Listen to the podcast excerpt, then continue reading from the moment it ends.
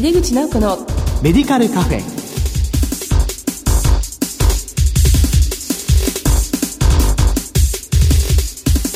こんばんは。帝京平成大学薬学部の井出口直子です。この番組は医療を取り巻く人々が集い語らい情報発信をする場です。新しい年を迎えました。いかがお過ごしでしょうか？今月は新春特別企画として病院薬剤師の役割と展望をテーマにお送りします。この後ゲストの登場です。お楽しみに。入れ口直子のメディカルカフェ。この番組は武田手羽の提供でお送りします。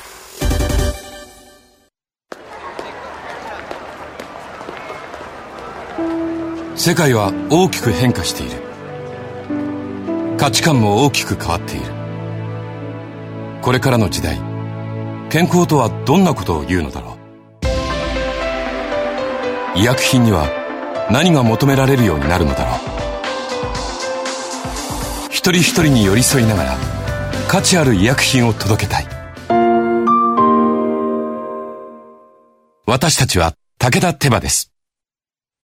新春特別企画病院薬剤師の役割と展望の1回目です。今回は病院薬剤師の役割と取り組みと題してゲストは日本病院薬剤師会会長、木平健二先生です。木平先生、どうぞよろしくお願いいたします。よろしくお願いします。また、あの、昨年に引き続き、まあ、先生に新春に出ていただきまして、ありがとうございます。まあ、2017年の日本病院薬剤師会のご活動に関してちょっと振り返ってみてお話を伺いたいんですけれども、え例えばどのようなところに特に取り組みをされたのかをちょっと教えていただけますでしょうか。やはり病院薬剤師の一番大事な役割というのは、薬物療法をいかに、えー、有効で、えー、安全な薬物療法を確保するかということなので、えー、それについてどういうふうな活動をしていけばですね、えー、その薬剤師としての職責といいますかね、えー、責務を果たせるかということを視点に昨年も活動をさせていただいたつもりでございます。まあ、その中には本当に病院の中で薬剤師は薬に関わること、まあ、多方面から、えー、まあ、取り組まなくてはいけないことがあるかと思うんですけども、まあ、一つには、まあ、薬剤管理指導業務としての病棟薬剤業務実施加算ですよね。これはどんどんいい方向に伸びているんでしょうか？え、えー、現在ですね、えー、薬剤管理指導業務は8429施設ある中で、はい5300に施設が、あもう取得して、えー、おります。ですから、まあ、割合としては、まあ、結構高いんではないかなと思います。問題なのは、薬剤師の偏在があって、薬剤師がちょっと足りない中小病院あたりで薬剤管理指導とか、あるいは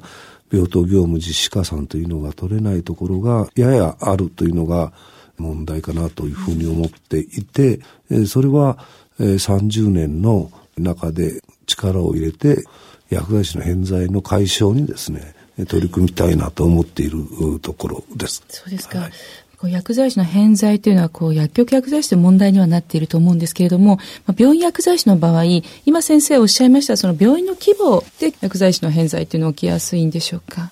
いろいろ理由をたくさんあるんですね。一つはやはり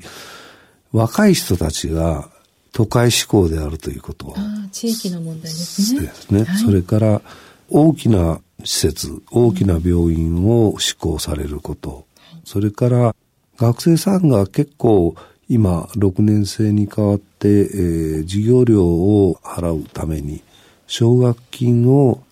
借りられるということがありますよね。で、ね、その奨学金をお借りしたのは返さなくてはいけないので、はい返すためには、それなりの手当がいるわけですよね。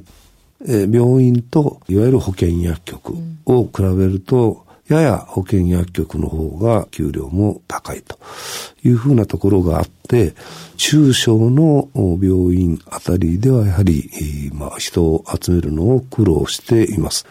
で、今、病院の薬剤師の評価自体はいろんなところで高い評価をいただいてるんですね。で、ね、増やしてはいただけるんです、定員としては。ですけど、募集しても薬剤師が来ないという現実があるので、えそこら辺りをですね、なんとか、えー、解消したいなというのが、今、その組織としてね、どういうふうにしてできるかと、いろんな県でいろんな工夫をされているので、はい、そういうものを紹介しながらですね、はい、地域偏在を解消していきたいなと、あるいは大学へ我々が出向いていってですね、病院薬剤師の魅力というもの、あるいは役割というものを、え、しっかり教えていきたいし、え、病院の大学の先生方にもですね、ぜひ病院薬剤師って魅力あるよというふうなことを言っていただければありがたいなと思ってます。ありがとうございます。まあ、先生、その偏在をなくすための取り組みで、あ、これはいいなというものは何かありますか？医師の場合に、あの、地域枠というふうなことを作っ地域枠というのがありますよね、はい、医師の場合。えー、まあ、そういうふうな形で、その地域に残る人には、奨学金を出すとかですね。あるいは、そこに来てくれれば、奨学金の返済の援助をしますよとか、そういうふうな形で人を確保するとい。うふうなことを取り組んでいる県もございます。すべての県ではないんですけれども、うん、そういう県があるので、それは、えー、しっかり行政とかですね、えー、そういうとことお話をして、えー、そういうふうな仕組みを構築していけば、ある程度は解消が可能なのかなと思います。何らかの形でですね、すねえー、インセンティブを与えることと、やっぱり夢を持っていただきたいなというのが重要ですよね。大事で。ですから、はい、夢を与えられるような薬剤師に我々がなっていくということが、大事なんじゃないかなというふうな気がします。になりたいっていう方がいらっしゃれば、給料だけに引っ張られないで、魅力的な職場、魅力的な病院薬剤師ということですね。はい、外来患者さんの多様化というのが進んでいるということです。これはどのようなことなのでしょうか？例えば、今は、がんの薬物療法は外来で行うのがかなり増えています。で、えー、がん化学療法の外来というのが、えー、どんどん、うん、拡大していますから、外来患者さんの動線というのは随分変わっています。で、もちろん、がんの外来化学療法もそうなんですけれども、例えば、えー、昔であればですね、えー、白内障の手術にしても、入院をして、というふうな形で、おそらく一週間とかぐらいは入院されてたんじゃないかなと思うんですけども、昔は。今は日帰りで手術をしますよね。えー、まあそういうふうな形で、えー、すごく外来患者さんが変化しています。多様化しています。で、多様化しているというのは、えー、病院に入院する患者さんというのが、入院の期間というのが随分減ってるんですね。ご存知のように僕が、えー、二十数年前に大学病院に移った時は入院日数は三十数日でしたけれども、はい、今、特定機能病院ほとんどが12、3日じゃないかなというふうに思います。で、それはいろんな、まあ、要素があると思うんですけども、まあ、癌の化学療法が外来に移ったり、あるいは白内障とかそういったものの手術が日帰りになっていったりとか、そういうふうな形。それからもう一つは、薬剤師の働きもそこに結構大きな役割を果たしているんじゃないかなというふうに思います。例えば、癌の化学療法などであれば、お医者さんのところに行く前に薬剤師のところに行って状態をお話をします。そして、その日の治療を受けて、えー、帰るというふうな形で、えー、まあ、薬剤師外来というものを活用した、まあ、医師もそれで結構負担軽減ができますし、はい、そういうふうな形になってます。それから入院患者さんのことですけど、手術で入院するという時にですね、はい、手術が決まればですね、その方がどういうふうな薬を飲んでおられるかということを薬剤師が聞き取りをして、はい、では、例えば抗凝固系の薬を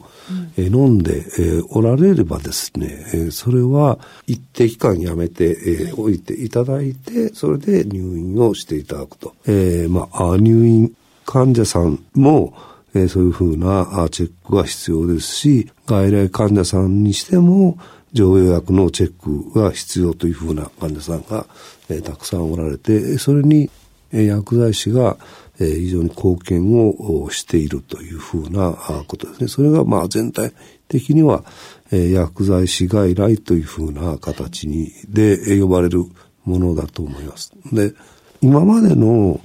外来患者さんへ薬剤師が関わるときはですね、あるいは外の薬局の薬剤師さんが関わるにしても、どちらかというと、医師が処方箋を書いて、その処方箋を薬剤師が見て、それを内容を見て、疑義紹介をしたりして、で、ね、薬の説明とか指導をする、あるいは、いわゆる薬物療法に対する情報提供というのは、患者さんへの教育であったり、薬物療法の支援という形で行われていたと思うんですね。それが、今は外来患者さんが、まず薬剤師のところに行って、薬剤師が患者さんの服薬状況であるとか、うん、副作用が発現していないかとかですね、そういうふうな薬学的な、そういうふうな情報をもとに、ある程度患者さんの処方を提案できるような形で医師に紹介をしていくというふうな、えー、随分外来患者さんへの関わり方というのが変わってきているんじゃないかなというふうに思います。そうですよね。このがんの患者さん、まあ、薬剤師外来もどんどんいろんな病院で広がっているかなって思うんですけども、まあ、その患者さんが副作用が軽減したり、あとこう中止がどんどん減ったっていうふうに、中断ですね、ねっていうエビデンスが随分発表されていらっしゃいますよね。えー、がんの治療をいかに上手に継続していくかということが大事なので、そういう意味でも、薬剤師が医師の、えー、そういうふうなところをカバーできるというふうな意味でも非常に大事なところじゃないかなというふうに思います。なんか細やかに患者さんからお話を聞いて、まあ、それをもとに医師に処方提案ができていくということですよね。また外来患者さんがまあ、そういう形で、まあ、病院では病院薬剤師にまあ面接をして、でもまあ地域に戻ったら、まあ、地域の薬剤師と、これはやはり連携も重要ですね。ええ、それで、特にですね、経口型の抗がん剤が結構増えてますよね。抗がん剤が、いわゆる処方薬として処方箋で処方されて、それを持って町の薬局に行かれて、がんの治療を続けられる患者さんも非常に増えてきています。なので、がんの治療というものをどういうふうに今、組み立っていくのかとか、あるいはそういったことについて、病院の薬剤師と、それから保健薬局の薬剤師がしっかり連携をしていくということは、非常に大事なんじゃないかなと思います。で、緩和ケアをするというふうなことについてもですね、含めて全体的に患者さんの薬物療法を見ていかなくてはいけないし、それを病院から、え薬局の薬剤師さんに伝えていくということが、え非常に大事になっていくので、連携というものがですね、大事になっていくんじゃないかなというふうに、え思います。はい、そうですよね。そうする患者さんも薬剤師にきちっと見守られているという形で安心ですよね。うん、あの、今年はあの、診療報酬改定になるんですけども、今回のこう改定で病院薬剤師関係ではどのあたりが8項目の要求は、えー、出しているんですけれども、えー、で私たちはあの30年度使用報酬の基本方針というのが中継の方から出されているのを、これを見ながらですね、まあいろんな要求がどういうふうになっていくのかなということを、え期待をして待っているというところです。30年度の診療報酬の基本方針の中には、2025年に向けてどういうふうに医療を組み立っていくかということの始まりの年になるような形ですよね。7時の医療計画とか介護計画が今度の4月から始まる。なので今回同時改定ということになるわけですけれども、医療機能の文化とか強化、医療と介護の役割分担と切れ目のない連携というふうなキーワードが、え基本方針の中に書いてあります。そういう中で、医療機能の文化強化連携を進めて地域包括ケアシステムを構築していくと。連携というふうなところで我々の評価をどういうふうにしていただけるのかなというふうなことを今要求の中にも出しています。で、服用薬の管理等の病診薬連携ですね。まあそういうようなことをしていけば、医療従事者の、まあ、負担軽減につながっていくというふうなこととかですね。連携の中で地域包括ケアの病棟とか、そういったところがあるんですけど、そういうところと、それから外来の連携ですね。そういうものにどういうふうな手当てをしていただけるのかなというのが期待をしているところです。その他、世界的にはサミットでも薬剤耐性対策に対する課題が出されました。でそれに薬剤師がどういうふうに関わっていくかというのは、おそらくこれは薬剤師に結構期待をされているところじゃないかなと思うので、薬剤耐性菌が増えてきていて、それが問題になっていると。それをどういうような形で医薬品の適正使用の中で耐性菌の発生をどういうふうに抑えていくかということを世界規模でこれは考えることなんですけども、まあ、日本でもそれをきちんと考えていくというふうなことが大事なんじゃないかなと。それから地域包括ケアとかそういうふうな中で連携をしていく中でやはり原薬というふうな、いわゆるポリファーマシーの対策というふうなことについてもですね、算定をできるようにしていただきたいというふうなこと。今度のね、診療報酬改定もまた病院薬剤師について、かなり前向きなところが期待できるということですよね。というわけで、新春特別企画、はい、病院薬剤師の役割と展望の1回目、今回は病院薬剤師の役割と取り組みと題してお話を伺いました。ゲストは日本病院薬剤師会会長、木平健二さんでした。木平先生、お忙しい中ありがとうございました。どうもまた次回もよろしくお願いいたします。はい、こちらこそです。世界は大きく変化している。価値観も大きく変わっている。これからの時代、健康とはどんなことを言うのだろう。